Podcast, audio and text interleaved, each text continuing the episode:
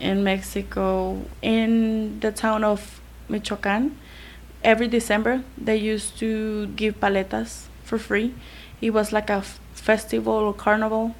All of the people who work on the franchise want to give the people back a little bit of what they receive, and it was pretty awesome because they have like uh, playgrounds, music, and it was really beautiful, especially because you spend time with the family.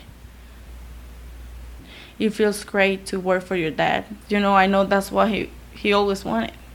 That's why I love to work there. It's very satisfactory seeing people's faces because um, I think that's what Nashville or the Hispanic people need it. It's not just an ice cream or a popsicle or, or another products. It feels great when you see people's faces and say, "Oh, thank you, thank you," because you bring me back memories. They bring up a lot of stories, and it feels great.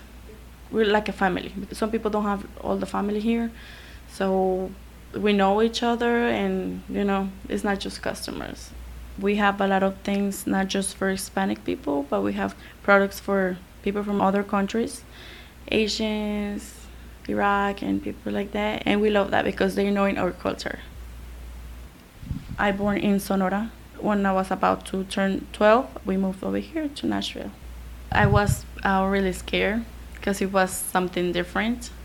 It feels weird at the beginning because, you know, I was trying to speak to another kid and have new friends but you know the language it was like a little bit of struggle. In mexico um, we had like a little bit more freedom to you know play in the streets. Uh, it wasn't about the money you know. So when, I, when we came here we just stayed at home and we didn't go out for a lot. And my parents always working we miss mexico a lot my mom is she's the one that runs the place. So I'm trying to help her. And at the beginning, she used to work for many hours, and now I'm trying to do that. And I still get tired, but I know things will get better. It's only about seven, eight months that we have the ice cream shop.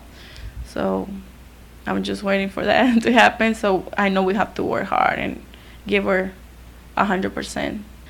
So it's just us, but it's all the family, and we're together. We work together. We're a team, and we're working for the same thing to have a better life mm-hmm. and a better future.